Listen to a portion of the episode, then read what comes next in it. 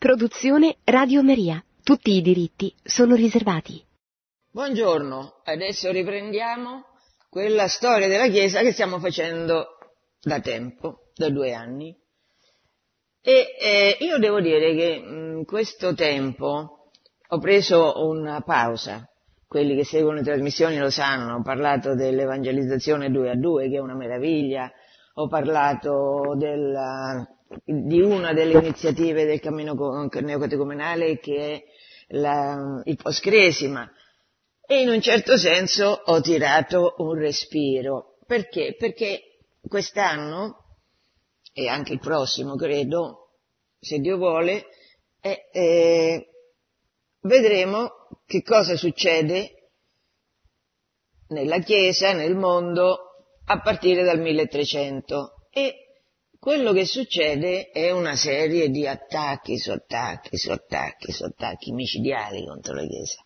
Quindi per affrontare questo periodo cioè, mi sento un pochino, non dico affranta perché è un, è un aggettivo sbagliato, però per dire che, ecco, allora avevo in mente oggi di parlare di alcuni aspetti ma ehm, poi ho avuto come un flash, nel posto dove sto non posso, ehm, nel posto dove sto non posso consultare internet perché in questo momento è sconnesso, quindi non posso vedere quali sono stati gli argomenti delle ultime puntate. Io avevo sper- sperato di poter fare una puntata sulla bellezza di quello che la bellezza e la ragione, l'uso della ragione nei primi tre secoli del secondo millennio. Ho avuto un lampo, proprio due minuti prima di cominciare questa trasmissione, ho avuto un lampo che probabilmente io di questo ho già parlato.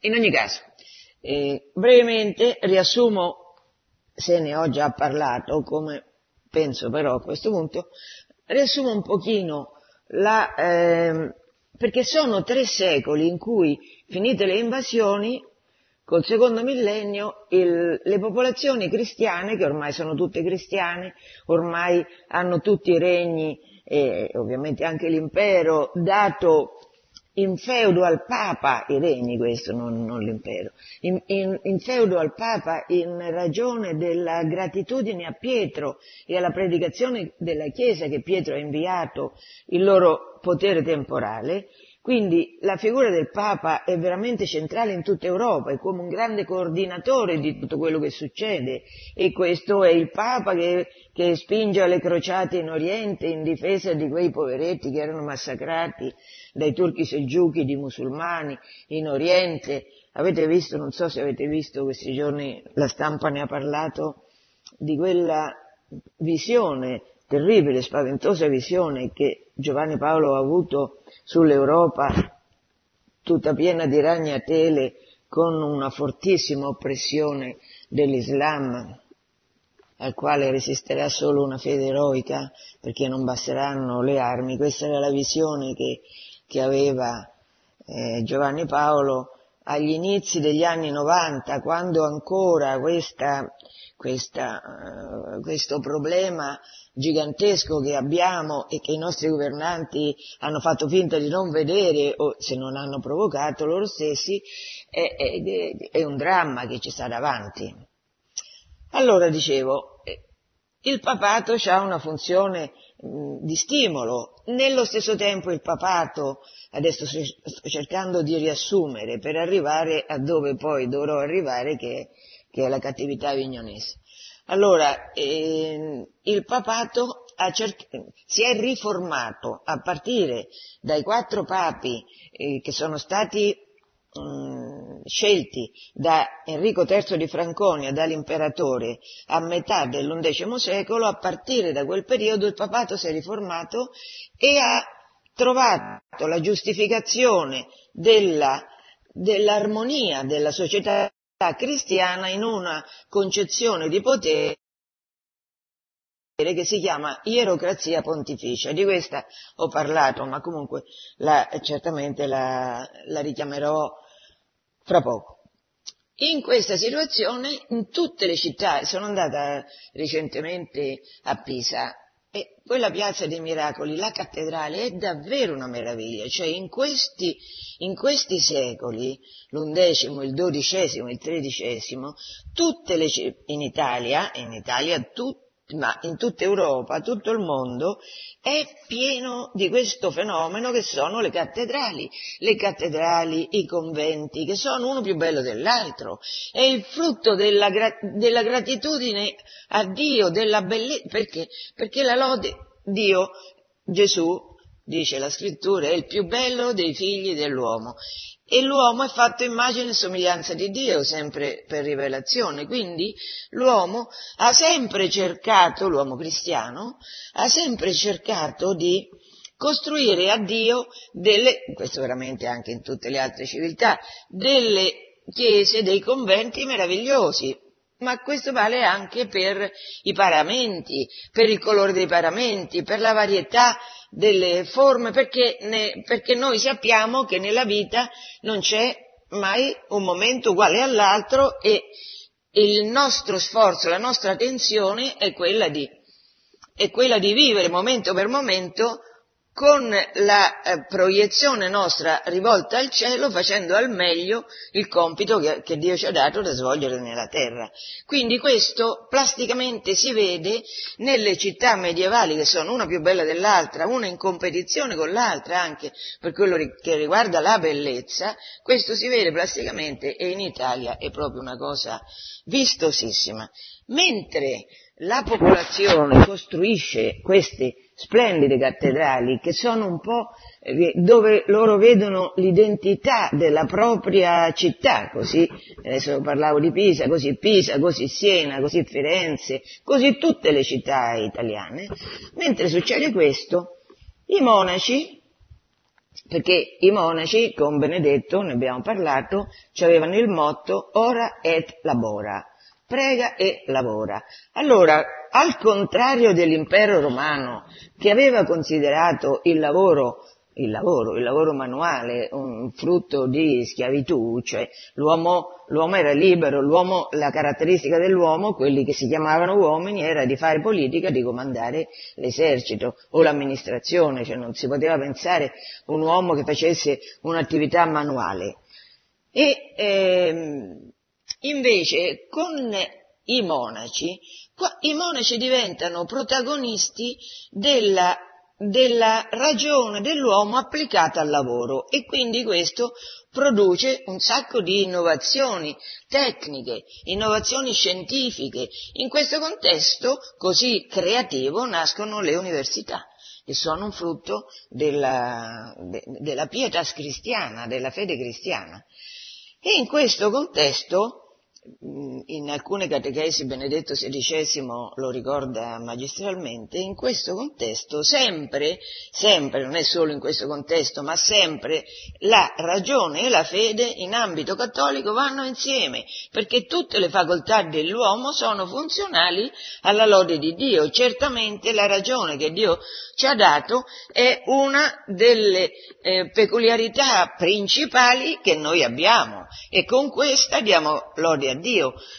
E eh, questo, adesso io, mm, questa, questa considerazione della, reagio, della ragione subordinata alla fede, nel senso che la ragione prende stimolo dalla rivelazione e quindi dalla fede per esercitarsi, in questo contesto, nel, in questi tre secoli, si afferma una tendenza che si chiama una tendenza eh, filosofica che si chiama scolastica e che è frutto della riscoperta nel XIII secolo di un filosofo assolutamente geniale che è Aristotele, perché prima anche Agostino era un platonico, di, di, diciamo, di impostazione platonica, adesso si viene a eh, conoscere tutta l'opera eh, magistrale di Aristotele e Alberto Magno e poi Tommaso,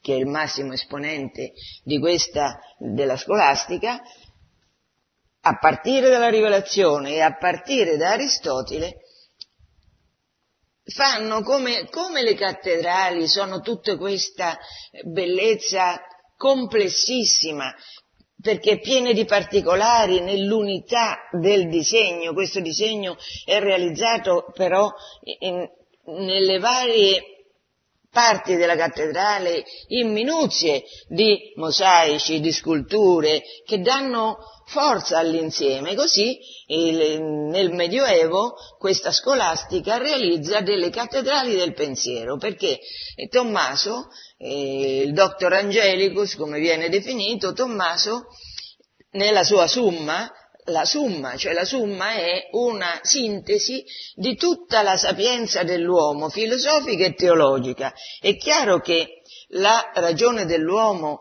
l'aspetto principale che la ragione dell'uomo può conoscere è quello relativo a Dio, perché quale inform- quale, quale nozione, quale conoscenza è più preziosa di quella di Dio? Non c'è. È chiaro che la conoscenza umana, il culmine della conoscenza umana è la teologia.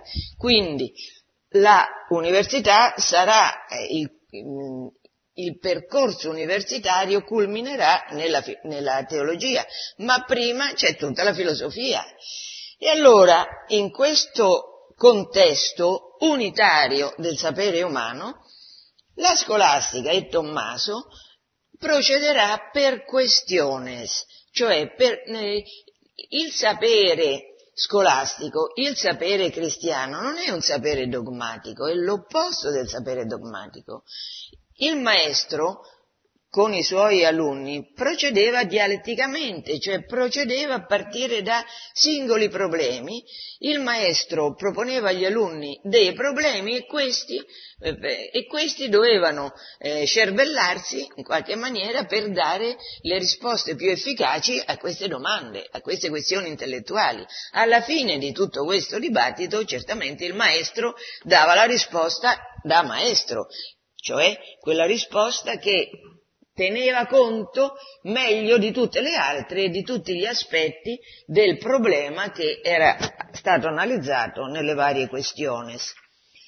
Poteva succedere, certamente succedeva, perché Aristotele è un pagano e tanti delle, io sono affascinata da Aristotele, però non c'è dubbio che tante delle eh, posizioni fondamentali di Aristotele non siano conciliabili con la rivelazione a partire dall'assunto da cui lui parte che certamente c'è una causa prima perché questo è frutto di ragione, come il libro della sapienza e come la lettera di Paolo ai Romani che io ho già citato mh, ricordano. L'esistenza di Dio è la ragione stessa che la deduce dall'analisi della meraviglia del mondo creato. Ma Aristotele era convinto che tutto tendesse a questo motore immobile che lui definiva pensiero di pensiero, cioè una realtà perfettissima, tutto diciamo, era attirato da questa realtà perfettissima in qualche modo per amore di questa realtà perfettissima, però la materia, così come Dio è eterno ed esistente, così secondo lui la materia è eterna. E, e questo è contrario alla, al primo versetto della Bibbia che dice all'inizio Dio creò il cielo e la terra, perché non c'erano. Quindi, invece Aristotele, allora voglio dire, che cosa voglio dire con questo? Scienza e fede vanno sempre d'accordo? Questo è un quesito a cui eh, Ratzinger, Papa Benedetto XVI, facendo una catechesi su Alberto Magno, siamo nel XIII secolo, è arrivata in Occidente, mediato dagli arabi, la lettura di Aristotele, di questo genio della filosofia, che però parte da presupposti che non, che non sono, diciamo, omologabili a quelli rivelati nella Bibbia, perché la Bibbia comincia il primo versetto, all'inizio Dio creò il cielo e la terra. Che vuol dire questo? Vuol dire che la materia è creata, che non è eterna, cosa che invece Aristotele suppone, suppone l'esistenza di una materia eterna e dall'altra parte di un motore immobile altrettanto eterno. Allora, come spiega, come, come eh, con queste poche parole magistrali che, che, dice, scusate, io sento un rumore perché ho questo fare... Eh, Ratzinger scrive, si poneva un dilemma. Fede e ragione sono in contrasto tra loro o no? Sta qui uno dei grandi meriti di Sant'Alberto. Con rigore scientifico studiò le opere di Aristotele convinto che tutto ciò che è realmente razionale è compatibile con la fede rivelata nelle sacre scritture. Cioè questa convinzione, che poi è la convinzione che ha mosso sempre tutti i pensatori cristiani, questa convinzione che ciò che davvero è secondo ragione, secondo la retta ragione, questo è compatibile con la fede. Questo è, um, è un principio da tenere presente perché eh, perché guida, diciamo, l'uso della nostra ragione. Perché Dio ci ha regalato la ragione e questa ragione non è in contrasto con la fede, non è in contrasto con la rivelazione. Delle volte, ovviamente, la rivelazione supera enormemente, fa salti da giganti rispetto alla ragione e certamente l'uomo deve tener conto di questo, ma, ma la leggenda che la fede sia oscurantista e quindi opposta alla ragione è appunto una leggenda che parte da una calunnia che il pensiero scientista ha pensato bene degli ultimi secoli di appioppare alla Chiesa Cattolica quando mai è stato così. Allora io faccio una brevissima interruzione perché voglio ricominciare con un pochino più di chiarezza.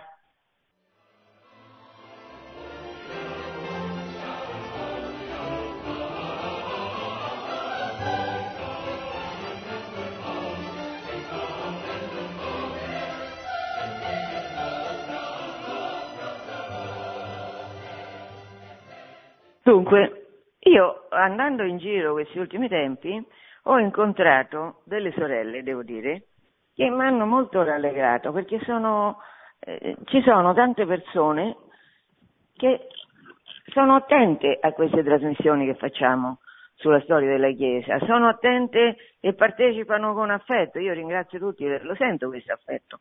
Oh, eh, scusate che oggi è un po' un caos. Speriamo che eh, da adesso fino alla fine della puntata non sia più un caos.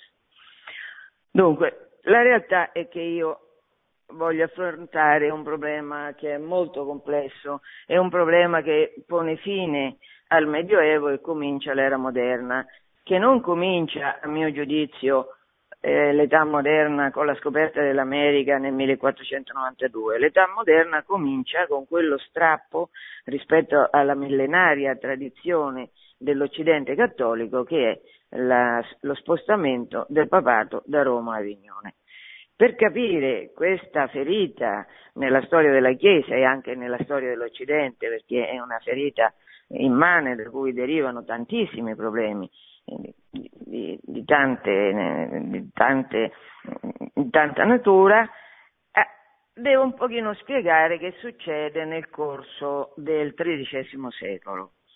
Allora, il papato che si era riformato a metà dell'undecimo secolo, che con Gregorio VII e il Dictatus Pape aveva chiarito quali dovevano essere le prerogative del Papa, che, che non potevano essere usurpate dall'imperatore, perché non c'è dubbio che la Chiesa, in cui c'è anche il potere del Papa, il potere spirituale, la Chiesa è in un confronto costante col mondo, perché noi non siamo come vorrebbero i nostri nemici che diventassimo degli individui, degli atomi, che viviamo nell'interno del nostro cuore, come si dice, nella libertà di coscienza da soli, relegati da tutto e da tutti. Manco per niente, perché la fede dà origine a cultura e la cultura forma la società in, tutte, in tutti i suoi aspetti. Quindi questa fede che quando è ricca produce inevitabilmente cultura, cioè istituzioni, cioè organizzazioni sociali, questa eh, fede in qualche modo è ovviamente pubblica poi, esprime in pubblico. Allora, il potere temporale ha sempre voluto sottomettere a sé questa, eh, diciamo, questa organizzazione capillare della società che deriva dal fatto che la società è formata da persone cattoliche che vogliono vivere la propria fede in conformità con quello che loro ritengono sia volontà di Dio per loro. Allora il rapporto è praticamente sempre stato un rapporto conflittuale, quello fra la Chiesa, intendendo come Chiesa anche il potere spirituale e il potere temporale, perché il potere temporale cercherà sempre, basta vedere quello che succede oggi, cercherà sempre di ridurre la sfera di influenza della Chiesa perché pretenderà di organizzare la società tutta come la vuole lui, cioè pretenderà di far diventare gli individui degli automi, delle specie di marionette che si muovono a seconda dei fili che girano, che girano i governi dell'epoca. Adesso, per esempio, eh, girano dei fili che dicono che, eh, che eh, la morale sessuale dettata dalla rivelazione è un obbrobrio, che bisogna fare l'esatto contrario di quello che dice la rivelazione e quindi chi si azzarda a dire e a praticare che non è così, che esiste il peccato, che esiste il sesto comandamento, che l'omosessualità è un peccato, come l'adulterio è un peccato, chi si azzarda a dire così sarà punito, come in parte già è punito. Allora, questa, questo scontro potere temporale e potere spirituale c'è sempre stato. La Chiesa ha cercato di arginarlo quando tutta la società era cristiana, quando tutti in tutta Europa si riconoscevano nella rivelazione e nella Chiesa. Allora, in quel contesto in cui c'era una comunione di vedute fra tutte le persone che vivevano in quel periodo, in quel contesto la Chiesa ha cercato di promuovere la pace sociale in, con l'idea che gli imperatori e i re che in un contesto di cristianità andavano contro la religione cattolica potessero essere scomunicati, quindi i papi potessero sottrarre a questi re o a questi imperatori scomunicati, eretici, l'obbedienza dei rispettivi sudditi. Qui ci sono formulazioni diverse, adesso la storia io un pochino eh, l'ho fatta nel corso di queste puntate, ma adesso per riassumerla, certamente lo scontro fortissimo che c'è stato nel XIII secolo fra impero e papato ha indebolito, nella sostanza moltissimo, ha indebolito sia eh, il papato sia l'impero. Uno scontro che andava avanti perlomeno dalla seconda metà dell'undecimo secolo e che nel XIII secolo vede un imperatore eh, più volte scomunicato, Federico II.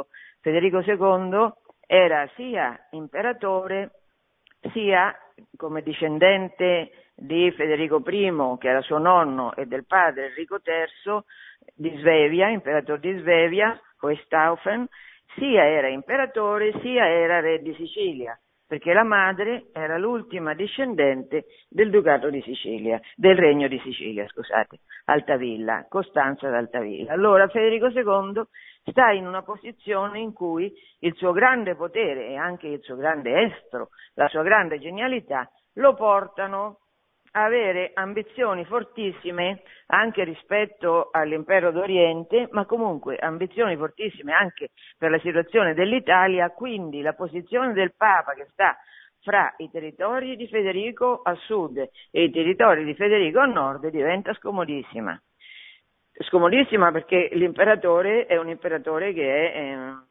che è molto deciso delle sue ragioni e delle sue prerogative, che in pratica è uno che fa quello che vuole.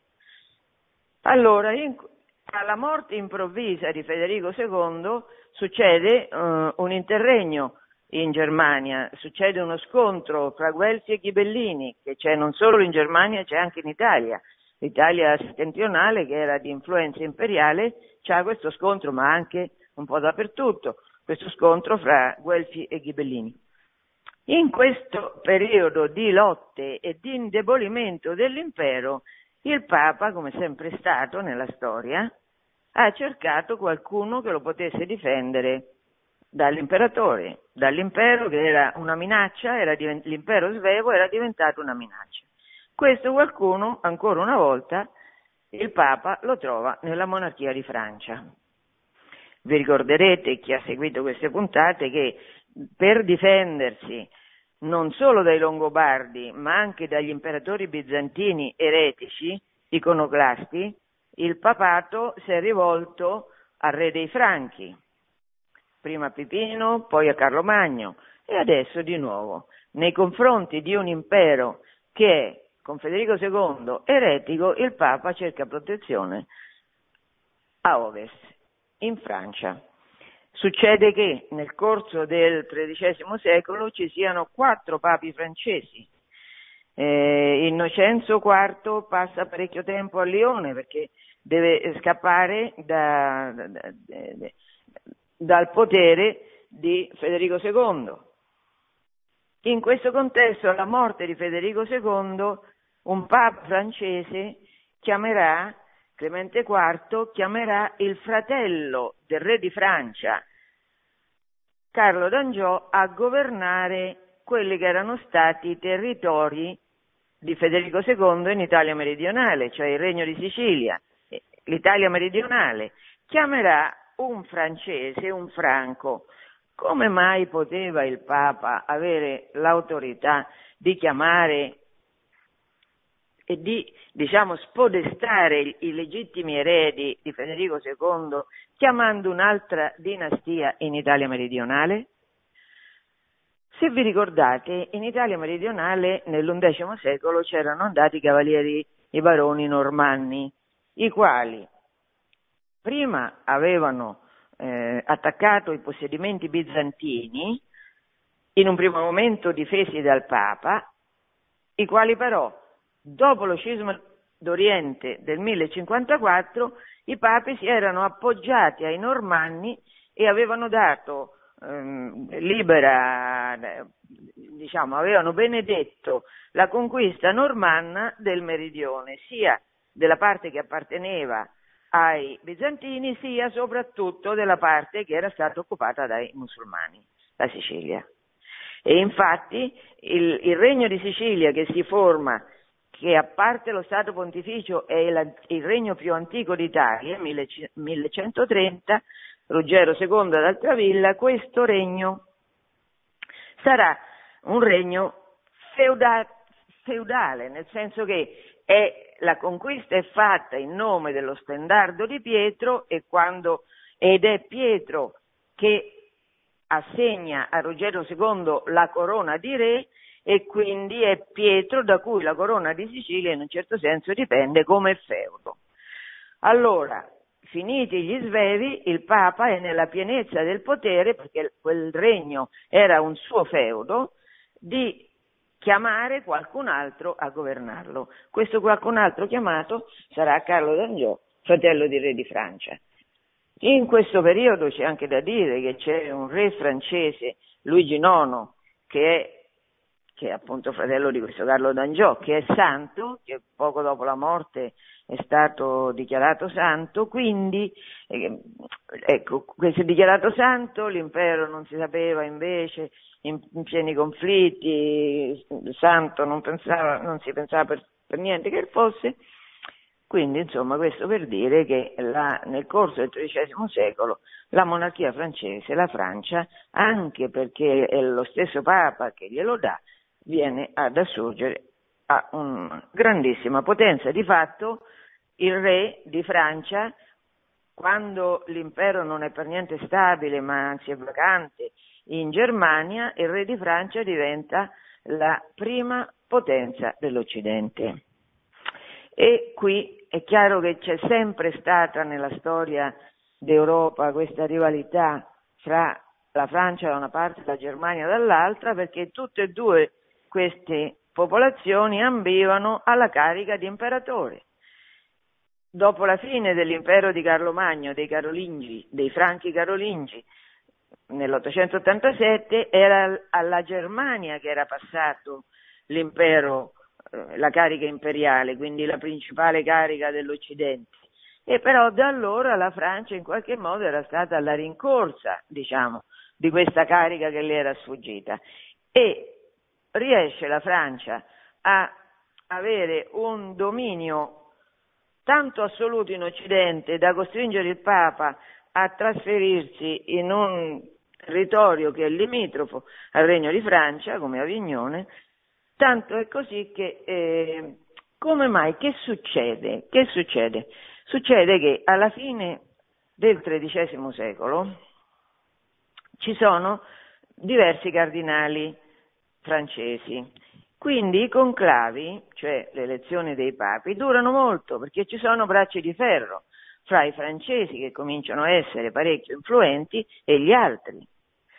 Allora ci mettono molto per eleggere i papi.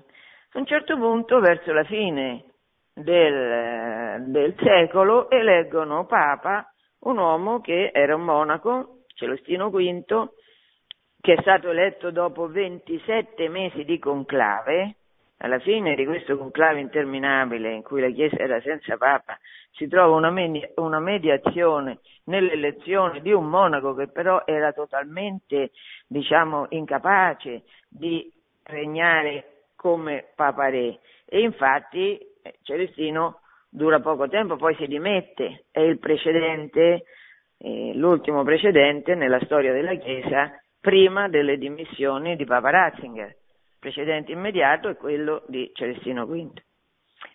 E poi tutte le eh, questioni che riguardano questo Celestino V, nel senso eh, era possibile, era lecita la dimissione dalla carica di pontefice? Fatto sta che viene eletto Papa dopo Celestino in pochissimo tempo, pari in un giorno, viene eletto Papa un esponente di una nobiltà provinciale di Anagni, della famiglia Caetani. Questa persona prenderà il nome di Bonifacio VIII. Bonifacio VIII è il rappresentante, diciamo, è il, il personaggio che riassume tutte le pretese pontificie che avevano trovato, che si erano coagulate nella dottrina della ierocrazia pontificia. Ne ho parlato, mi pare, la, l'ultima volta. Che cos'è questa dottrina? Io non so se sto parlando troppo in fretta, vi sto dando troppe informazioni, non so se si segue con difficoltà. Comunque, ierocrazia pontificia significa che in un ambito di cristianità, in un ambito in cui tutti sono cristiani, tutti sanno che Dio Padre ha dato il potere, tutto il potere a Cristo, suo figlio, la prossima settimana è Cristo Re dell'universo, no? Cristo ha dato potere a Pietro, Pietro dà questo potere che Cristo gli ha dato, che è tutto il potere con la mano destra a tutti i vescovi e poi i parroci, con la mano sinistra, quella più ininfluente, ai vari imperatori e re. Quindi il Papa diventa lo snodo di ogni potere che c'è sulla terra. Questa dottrina si chiama ierocrazia pontificia e Bonifa- eh, Bonifacio VIII è l'esponente più tipico di questa dottrina che ci ha messo per essere sviluppata così con pienezza, ci ha messo due secoli perché in pratica è da Gregorio VII che si vanno trovando le ragioni per cui è il Papa che deve decidere in sostanza eh, le questioni vitali dell'Occidente cristiano. Allora, arriviamo a fine di questo 1200 eh, è Papa, è eletto Papa Bonifacio VIII e re di Francia è Filippo IV, detto il Bello. Filippo ha ambizioni territoriali, vuole vincere, vuole ampliare i suoi poteri, vuole conquistare le Fiandre, per, che erano um, la parte insieme, tutto il centro dell'Europa, a cominciare dalle Fiandre per finire in Lombardia, è sempre stata la parte più ricca d'Europa. Allora, Filippo IV voleva conquistare le Fiandre, per conquistare le Fiandre bisogna fare la guerra, per fare la guerra c'è bisogno di soldi. Che cosa ha pensato di fare? Ha pensato che la soluzione eh, più semplice era quella di prendere le decime che erano eh, riservate al Papa. Quindi lui non ci pensa niente, si appropria di queste decime. Nel corso dei secoli Sempre il papato aveva concesso le decime dedicate a lui agli re e agli imperatori che dovessero affrontare crociate o che dovessero affrontare delle calamità naturali, sempre i papi avevano fatto così. Però, siccome queste decime erano del Papa, appartenevano legittimamente al Papa, le cristianità le dava al Papa, i re e gli imperatori dovevano chiedere il permesso di appropriarsene pro tempore, per un tempo. Filippo IV invece non ci pensa neanche un secondo e si appropria di queste decime. È evidente che il Papa eh, gli ricorda in una bolla che si chiama Ausculta figli, ascolta figlio, gli ricorda che non può fare così, perché queste non sono di proprietà sua, sono di proprietà, ma e qui entra in gioco la personalità di Filippo IV. Filippo IV è il prototipo di tutti i re totalitari, di quelli che non hanno nessuno scrupolo, e infatti organizza una campagna di diffamazione sistematica del Papa, che viene accusato di tutti i crimini possibili, di essere simoniaco, di essere eretico, di essere, la cui elezione era illecita perché il vero Papa sarebbe stato Celestino V. E poi Filippo minaccia la convocazione di un concilio che avrebbe dovuto condannare come eretico e deporre il Papa. Beh, il concilio lo può con, convocare solo il Papa, e questo lo sapevano tutti. Però la propaganda anti-Bonifacio di Filippo è talmente pervicace, talmente capillare, che la Francia rischia di seguire, di seguire il proprio re, il quale convoca per la prima volta quegli stati generali famosi che ritroveremo nella rivoluzione francese. Filippo, V, eh, Filippo IV è un uomo che non ha nessuno scrupolo. Cosa gli risponde Bonifacio? Bonifacio gli risponde con, una, con uno dei documenti che sono eh, che è fra i documenti più famosi di tutta la storia della Chiesa, si chiama Unam Sanctam ed è una bolla che lui promulga il 18 novembre 1302. È una bolla che è la più perfetta fotografia della visione della Chiesa e del mondo che va sotto il nome di Ierocrazia Pontificia. Vi leggo alcuni passaggi. Comincia così. È un po' schematica questa bolla, ma insomma, comincia così. Per imperativo della fede noi siamo costretti a credere e a ritenere che vi è una sola Santa Chiesa Cattolica e Apostolica salto qualche riga, l'unico corpo mistico il cui capo è Cristo. Questo per dire che c'è una sola Chiesa, questa sola Chiesa ha un solo capo che è Pietro, non ce n'ha due come un mostro, non c'ha due teste la Chiesa Cattolica, ce n'ha una sola, perché sennò sarebbe un mostro. E questa testa è Cristo e quindi Pietro che lo rappresenta. Continua. Se quindi i greci in Grecia si riferisce all'impero bizantino che aveva dichiarato, che aveva dichiarato il proprio scisma nel 1054. Se quindi i greci o altri, questi altri sono chiaramente il re di Francia Filippo IV, se quindi i greci o altri dicono di non essere stati affidati a Pietro e ai suoi successori, debbono per forza confessare di non essere fra le pecorelle di Cristo eh, ma eh, ci sono dei, dei salti mortali che fa il Papa. Bonifacio VIII ha un argomentare, lui è un giurista, ha un argomentare logico, parte dalla premessa che la Chiesa è una, che Cristo è uno, che Pietro è uno, per dire che tutti devono obbedire a Pietro, perché la Chiesa è una, Cristo è uno, lui è uno, e quindi tutti gli altri si muovono in funzione di questo uno. Ancora, qualche frase di queste dell'Unam Sanctam. Chi nega che la spada temporale appartenga a Pietro ha malamente interpretato le parole del Signore quando dice e rimetti la spada nel fodero. Vabbè. Andiamo avanti, quindi ambedue le spade, sia spirituale che temporale, ambedue sono nel potere, a disposizione della Chiesa. la spada spirituale e la spada materiale.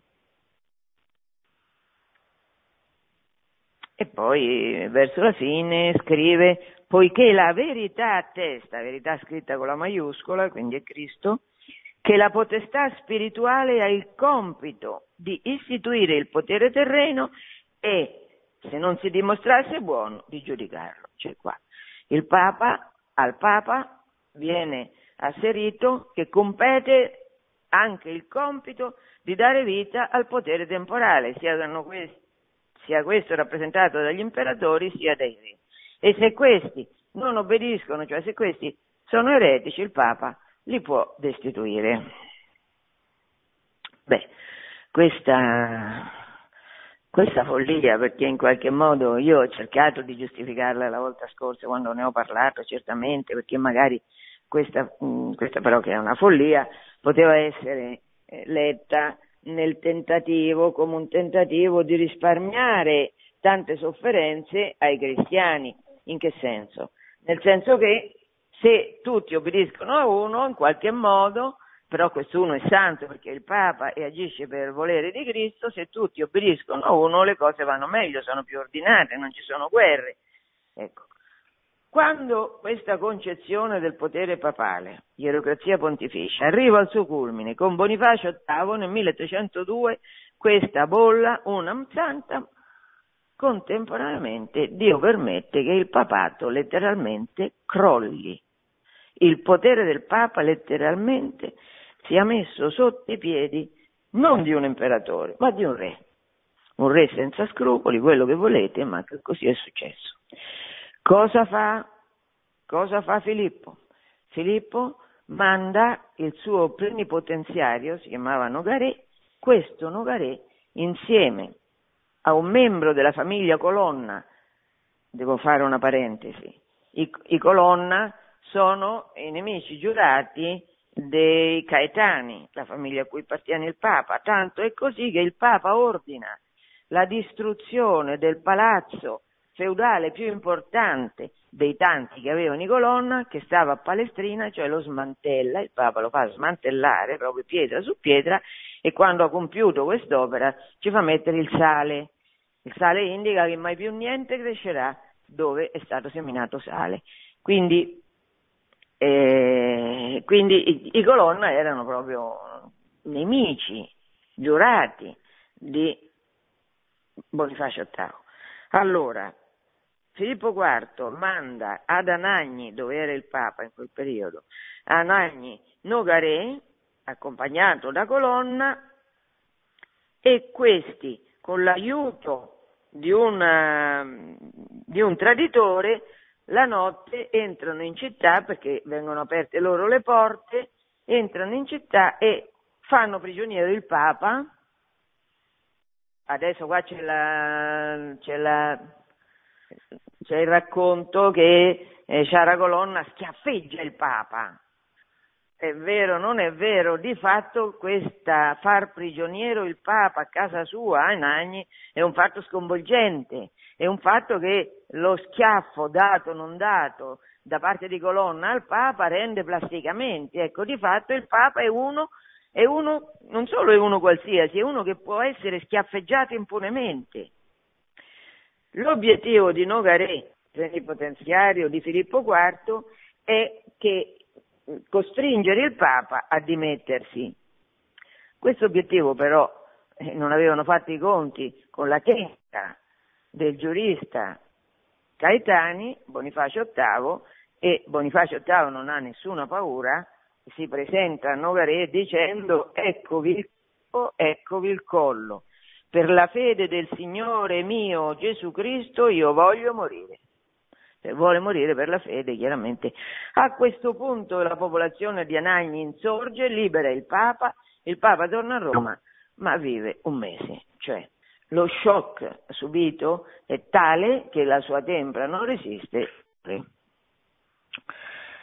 Nel frattempo Filippo IV aveva continuato con la storia del concilio, che bisognava con, convocare un concilio che dichiarasse il Papa eretico, anche post mortem, perché Filippo detestava talmente Bonifacio che voleva a tutti i costi che la Chiesa lo condannasse ufficialmente come eretico, simoniaco, indegno. Bene. In questo contesto chi diventa Papa? In questa lotta che c'è aperta, in questo momento in cui l'impero, siamo alla fine del 1200, alla fine del XIII secolo, l'impero non ha forze, è troppo indebolito l'impero dalle lotte che ha avuto col Papa prima e poi dalla guerra che c'è fra fazioni opposte in Germania. L'impero non ha forze, il re di Francia eh, fa quello che vuole, fa il bello e il cattivo tempo. In questo contesto il re di Francia riuscirà ad imporre ad imporre al successore poi di Bonifacio VIII, verrà eletto un vescovo francese, il vescovo di Bordeaux, e che prenderà il nome di Clemente V. Clemente V, di fatto, anche se stava in Francia quando è eletto, stava a Bordeaux, poi era vescovo, continua in tutta la sua vita a promettere che tornerà a Roma, non mette piede a Roma, non solo non mette piede a Roma, fa costruire una nuova capitale della cristianità in un centro che si chiama Avignone. C'è tutto un fervore di costruzioni perché il papato e i cardinali erano sempre le massime potenze dell'Occidente e quindi avevano bisogno di una reggia e di palazzi principeschi, ma nel 1309 Clemente V trasferisce la capitale della cristianità ad Avignone. E tale resterà ad Avignone la massima carica della Chiesa fino al 1377. Sono più o meno 70 anni, i famosi anni di schiavitù del popolo di Israele a Babilonia. Infatti si parlerà di schiavitù avignonese. Clemente V, Bertrand de Gaulle era il nome suo, Clemente V è formalmente proprietario della città Avignone e del territorio intorno alla città, Contato Venassino, perché sono suoi da tempo immemorabile appartengono al papato questi territori, però non c'è dubbio che eh, il trasferimento della sede pontificia da Roma a Avignone sia stato voluto dall'imperatore, dal re di Francia, scusate, e quindi non, eh, il re di Francia con i suoi eserciti, col suo esercito, continuamente eh, si aggirerà dalle parti di Avignone, il re di Francia continuerà a minacciare la convocazione di un concilio che condannasse Bonifacio VIII come eretico e simoniaco, eh, eh, di, fatto, di fatto Clemente V è sotto il potere di, del re di Francia, di Filippo IV, di fatto. In questi 70 anni circa di cattività avignonese, tutti i papi della Chiesa saranno francesi su 134 cardinali che in questi 70 anni sono stati creati, di questi 134, 111 sono francesi. Tutti i papi francesi, 111 su 134 cardinali francesi, 14 italiani, 3 castigliani, 2 aragonesi, 2 inglesi, nemmeno uno tedesco. Questa è la situazione.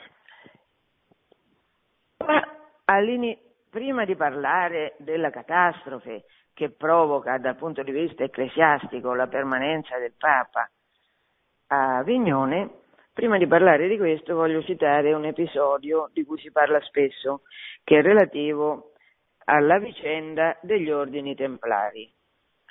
Sapete che durante le crociate la cristianità aveva dato vita a degli ordini monastici che ai tre voti classici, castità, povertà e obbedienza, aggiungevano un quarto la difesa in armi dei pellegrini che erano in Terra Santa. Le crociate sono finite e questi ordini religiosi che hanno accumulato una fortuna enorme. Perché? Perché tutti i cristiani che di fatto non, non, si potevano muovere come militari per andare in Oriente, si muovevano, muovevano i loro soldi. Quindi avevano dato tanti beni a questi ordini religiosi. Il primo, i Cavalieri di San Giovanni, l'attuale ordine di Malta, ma il secondo per importanza era proprio questo dell'ordine dei Cavalieri Templari. Questi Cavalieri Templari erano diventati banchieri del re di Francia, cioè erano quelli che, avendo molta disponibilità finanziaria, prestavano i loro beni al re di Francia. Il re di Francia, che già aveva eh, illecitamente, già illecitamente si era appropriato delle decime che competevano al Papa all'epoca della guerra contro le Fiandre, il re di Francia, eternamente bisognoso di soldi, concepisce un progetto, quello di appropriarsi di tutti i beni, ingentissimi beni, dei cavalieri templari. Questo progetto lo realizza, prova a realizzarlo come? Arrestando in una notte senza che eh, i cavalieri templari ne avessero sentore e alcuni di questi erano parenti del re di Francia, cioè erano, facevano parte della sfera più alta della società francese. Bene, questi vengono arrestati in una notte del 1307, arrestati e torturati perché si voleva che ammettessero che l'ordine era un ordine eretico, che si era alleato, che faceva che tutte, tutte le solite fantasie che eh, quando uno vuole attaccare qualcuno si inventa per giustificare le accuse di eresia, allora questi avrebbero sputato sulla croce, avrebbero, avrebbero mm, pestato la croce, avrebbero fatto patti col diavolo. Insomma. Allora, la cosa curiosa però è che in questa notte di tregenda per i Templari, i Templari, a cominciare dal loro gran maestro, Guy de Molay, i Templari sotto tortura ammettono le pecche dell'ordine, ammettono le colpe come vere, le colpe che venivano loro imputate. Aveva la possibilità Filippo, da un punto di vista giuridico, di arrestare, torturare i membri di un ordine religioso legalmente costituito tale dalla Santa Sede? E non ce l'aveva, no. No, perché per, per eh, il giudizio su uomini di Chiesa sono in funzione, erano in funzione e lo saranno fino alla Rivoluzione francese e fino al Risorgimento, in Italia erano in funzione i tribunali ecclesiastici. E perché i tribunali ecclesiastici dovevano giudicare i membri del clero e non i tribunali normali? Per il motivo che stiamo vedendo, perché una qualche autorità temporale, fosse re, fosse duca, fosse imperatore, poteva con falsità appropriarsi dei beni di quell'ordine monastico o di quella persona accusandola dei crimini più vari, quella sarebbe stata una scusa per incamerare i beni di quelle persone condannate. Quindi in difesa proprio della verità, in difesa della verità gli ecclesiastici sono sempre stati giudicati da altri ecclesiastici. Pertanto la, l'iniziativa di Filippo IV di prendere e eh, imprigionare e torturare i templari era assolutamente illegale, gravemente illegale ma il Papa Clemente V era troppo debole, era troppo debole, troppo soggetto alla forza anche militare del re di Francia per osare dire qualche cosa di significativo. Succede che quando finalmente il Papa riesce a avocare a sé il processo di questi cavalieri, finalmente, questi cavalieri prendono coraggio di fronte al Tribunale Pontificio e dicono che no, che non è vero, che l'ordine era santo e che loro solo sotto tortura per paura e per debolezza avevano ceduto e l'avevano condannato, avevano ammesso le colpe. E anche, so, anche in occasione del processo eh, pontificio ecclesiastico, Filippo IV commette una grave irregolarità perché pretende che agli interrogatori di questi cavalieri sia presente Nogaré. Nogaré, eh, abbiamo visto chi era, e assolutamente come diciamo, il processo andava fatto dalle autorità spirituali, non, non, ci potevano essere e, e, diciamo, rappresentanti del potere temporale perché? Perché con la loro stessa presenza avrebbero intimidito quelli che andavano giudicati. Quindi una serie di irregolarità, fatto sta che quando i templari sono alla presenza del rappresentante del, del Papa, loro, loro, denunciano la loro debolezza ma dicono che, che sotto tortura avevano avevano accondisceso alle accuse, ma queste accuse erano false perché l'ordine invece era un ordine santo. A questo punto succede che il re di Francia fa eseguire la condanna di Guy de Molay, che era il gran maestro dei Cavalieri Templari, e altri cinque, una condanna pubblica fatta con la motivazione che erano relapsi. Che vuol dire relapsi? Spergiuri perché loro alla fine del primo processo, quello illegale del re, avevano firmato le accuse rivolte all'ordine come vere, invece davanti al Papa avevano rinnegato quel giuramento fatto, quindi erano spergiuri e pertanto dovevano essere uccisi come, come sono stati uccisi sul sagrato della cattedrale di Parigi, Notre Dame. Che succede poi? Succede che nel 1312 c'è a Vienne, Vienne che non è Vienne, è Vienne, è una città che sta in Francia, il Papa convoca un concilio, c'è sempre l'incubo di questa, di questa condanna post mortem di Bonifacio VIII, comunque chiaramente di questo non si è parlato, anche perché era assolutamente falso che Bonifacio VIII fosse un Papa eretico, e mm, simoniaco, eh.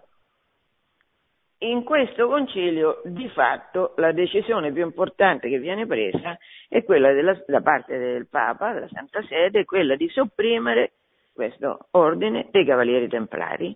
Viene soppresso e a questo punto però eh, c'è un problema, che era il problema per cui eh, sostanzialmente Filippo IV aveva cominciato questa lotta contro i Templari. Il problema è il seguente, che fine fanno tutti gli ingentissimi beni dell'ordine dei Cavalieri Templari? Filippo IV pretende che il Papa li assegni a lui. Il Papa può prendere dei beni che i cristiani hanno donato a un'istituzione religiosa, può prendere questi beni, toglierli a quell'istituzione che era proprio stata specificata nei, nelle donazioni testamentarie e darle a qualsiasi altra, altra istituzione, vuoi civile, vuoi ecclesiastica, il Papa non lo può fare.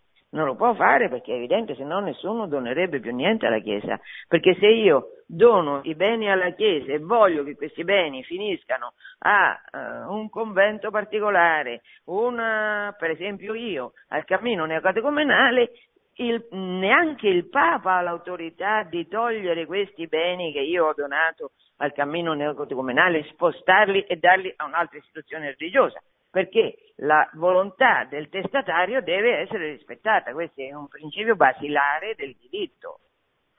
Quindi, nonostante tutte le pressioni che fa sul Papa Filippo IV, il Papa non può dargli tutti i beni dell'ordine, gliene dà una parte, una parte anche consistente, perché? Perché Filippo IV riesce a farsi attribuire, rimborsare le spese che lui aveva sostenuto per organizzare il processo contro i templari con le torture che aveva fatto. Allora lui si fa rimborsare i soldi spesi e poi soprattutto lui, i, i templari erano i banchieri suoi, quelli che gli avevano prestato denari, lui non dà più, non deve dare più niente a questi che sono stati soppressi. Ma il grosso dei beni dei cavalieri templari va per volontà del pontefice a un'istituzione che era il più possibile simile a quella dell'ordine dei templari, cioè va ai cavalieri di Malta. Perlomeno da questo punto di vista un minimo, un minimo di legalità Clemente V era riuscito a mantenerla. Che più? Eh, eh, ah, questo volevo dire. I templari vengono soppressi, è una decisione pontificia, quindi tutti obbediscono. Tutti obbediscono, sopprimono in tutta Europa, sopprimono i, l'ordine dei templari, i loro beni vanno ai cavalieri di Marte.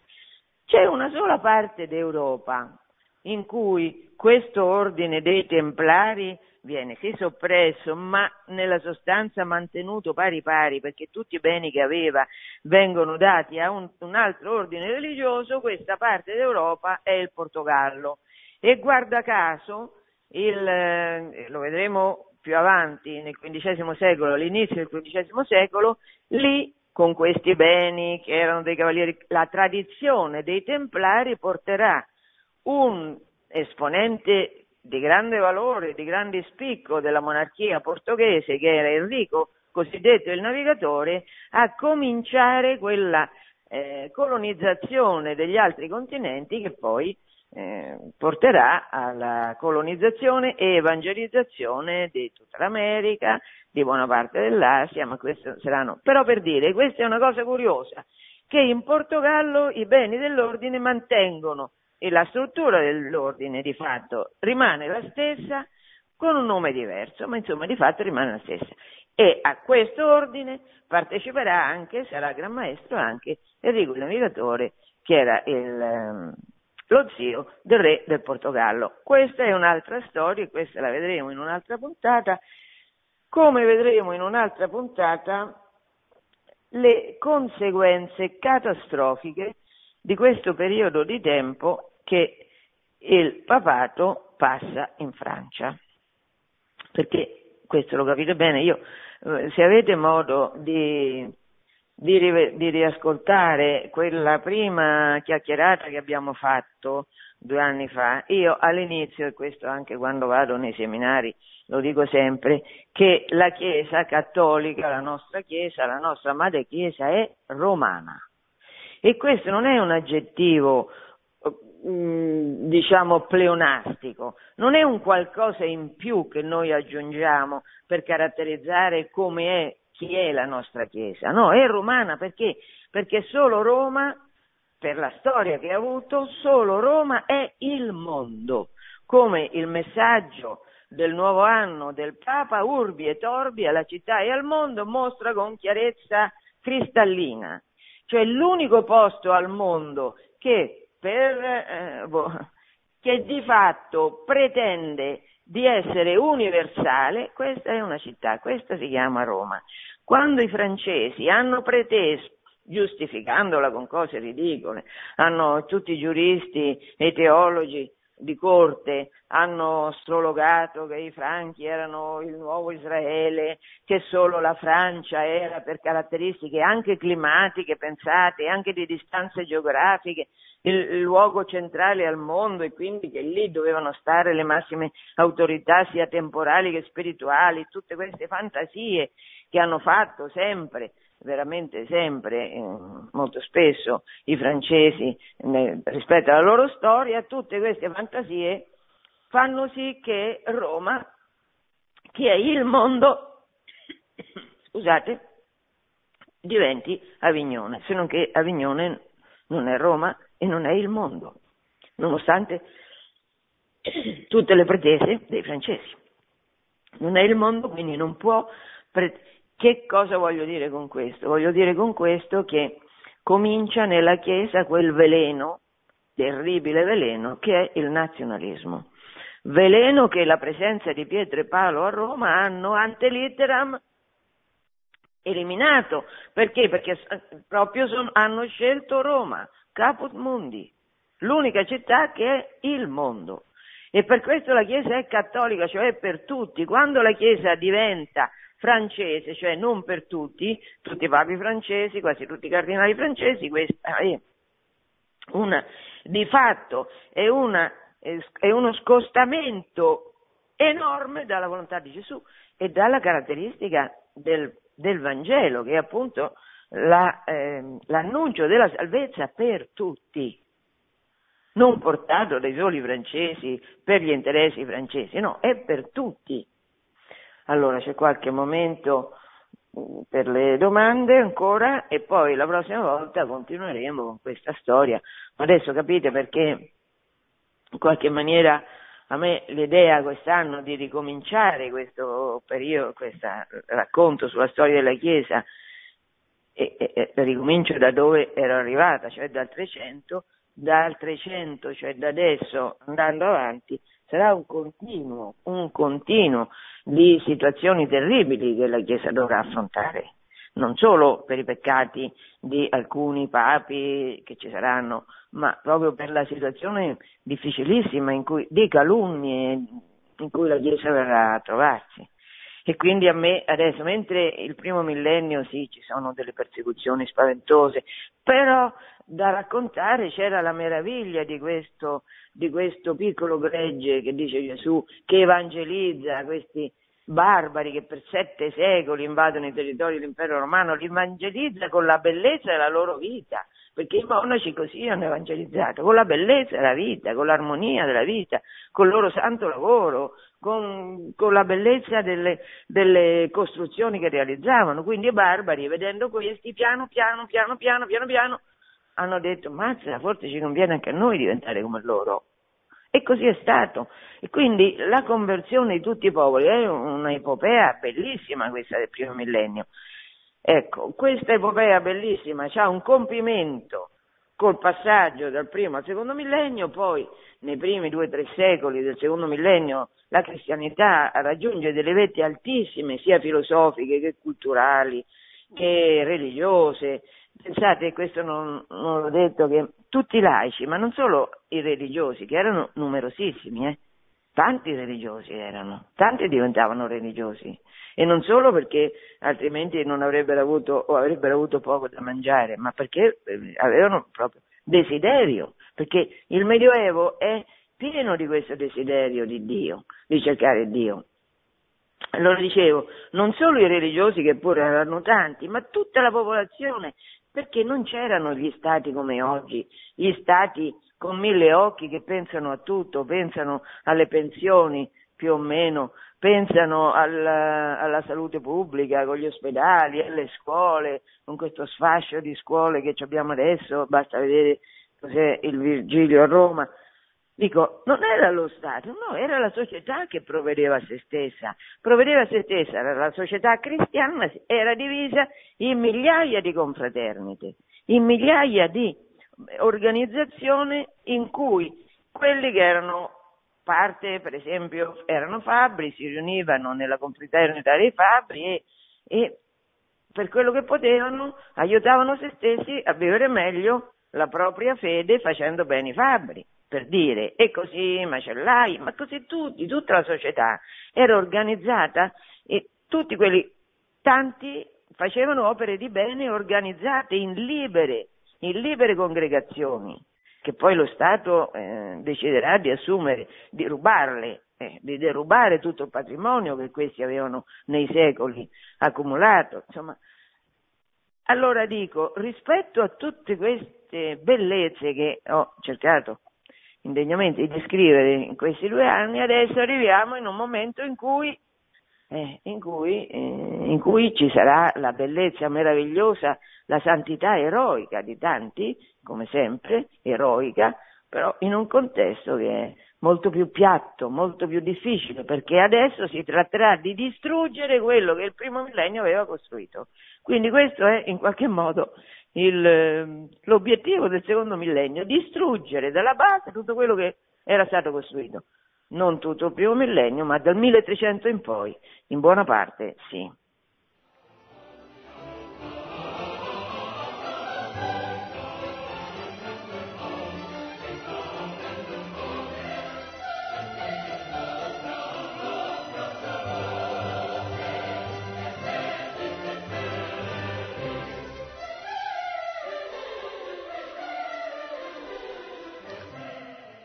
Pronto? Carissima professoressa, buongiorno, sono Massimo di Livorno. Buongiorno Massimo.